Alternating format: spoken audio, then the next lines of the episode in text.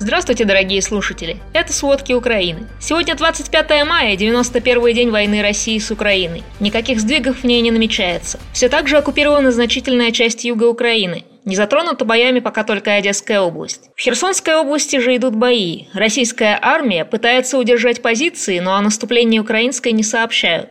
За прошедшие сутки в области было много взрывов и обстрелов. Летали боевые вертолеты и истребители. В районах на границе области стабильно тяжелая ситуация. Общественная организация «Крымсос» утверждает, что по всей Херсонской области теперь осталось всего 10% аптек. Цены на большинство препаратов выросли от 3 до 5 раз. Некоторые аптечные провизоры планируют вообще прекратить работу в регионе. Огромная проблема с лекарствами от давления и боли в сердце. Препаратов для рожениц тоже не хватает, но самый большой дефицит жаропонижающими для детей. Сейчас лекарства везут из оккупированного Крыма и России. Их продают из багажников машин на местных рынках. Они не сертифицированы и могут быть подделкой. Вечером и ночью российские войска обстреливали Николаевскую область и Николаев. Региональную столицу обстреливали даже из систем залпового огня «Смерч». Глава Николаевского областного совета Анна Замазаева передает, что за сутки российские войска ранили 15 мирных жителей Николаевской области. С российских позиций продолжаются обстрелы самого Николаева и населенных пунктов на границе с Херсонской областью.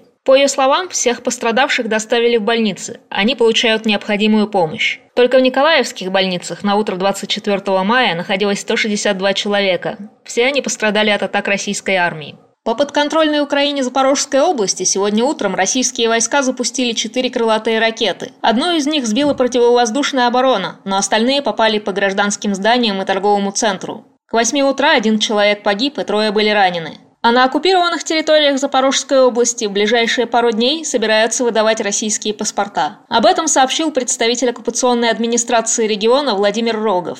На юго-востоке Украины, в Днепропетровской области, российские войска нанесли три ракетных удара по Кривому Рогу. Сильно разрушено промышленное предприятие. Информация о пострадавших уточняется. И снова обстреляны села и поселки на границах с Херсонской областью. От этих обстрелов, к счастью, люди не пострадали. Трудная ситуация на всем востоке Украины. На Донбассе продолжаются тяжелые бои. Всю ночь российские войска обстреливали линию фронта и пригород Донецка-Авдеевку. Несколько раз от обстрелов возникали пожары. Бои идут в городе Лиман, примерно в 100 километрах севернее Донецка. Мэр Краматорска написал, что российские войска нанесли удар по жилым кварталам района. В Краматорске без жертв, но всего в области за сутки погибло 12 мирных жителей. В Луганской области продолжаются жестокие бои за Северодонецк. Российские военные постоянно стреляют из минометов. Утром при поддержке артиллерии российские войска начали наступление на этот город. За сутки в области 6 человек погибло, 8 мирных жителей ранено. Россия продолжает обстреливать и Харьковскую область. В Харькове ночь прошла с единичными обстрелами и без пострадавших. А в городе Дергачи от российских обстрелов погибла пожилая женщина и начался пожар в магазине и складе.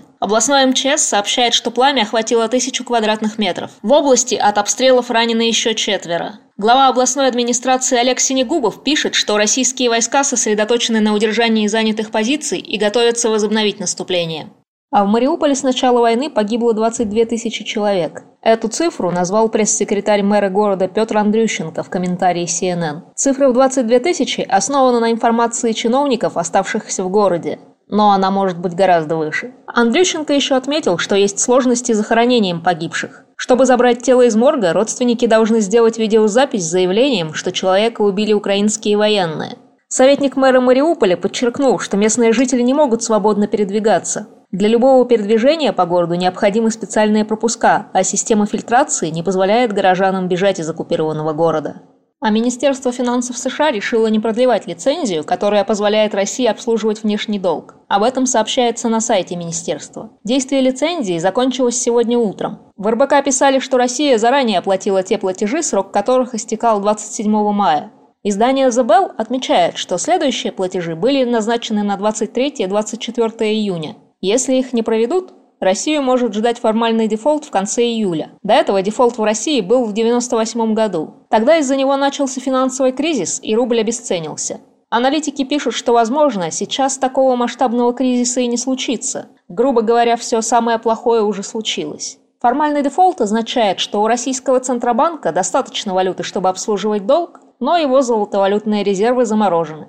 Венгрия объявила чрезвычайное положение в стране. Все это из-за войны в Украине. Об этом заявил премьер-министр Виктор Орбан. С его слов, российское вторжение в Украину представляет постоянную угрозу Венгрии, в том числе ее физической безопасности. Война угрожает и энергоснабжению, и финансовой безопасности венгерской экономики.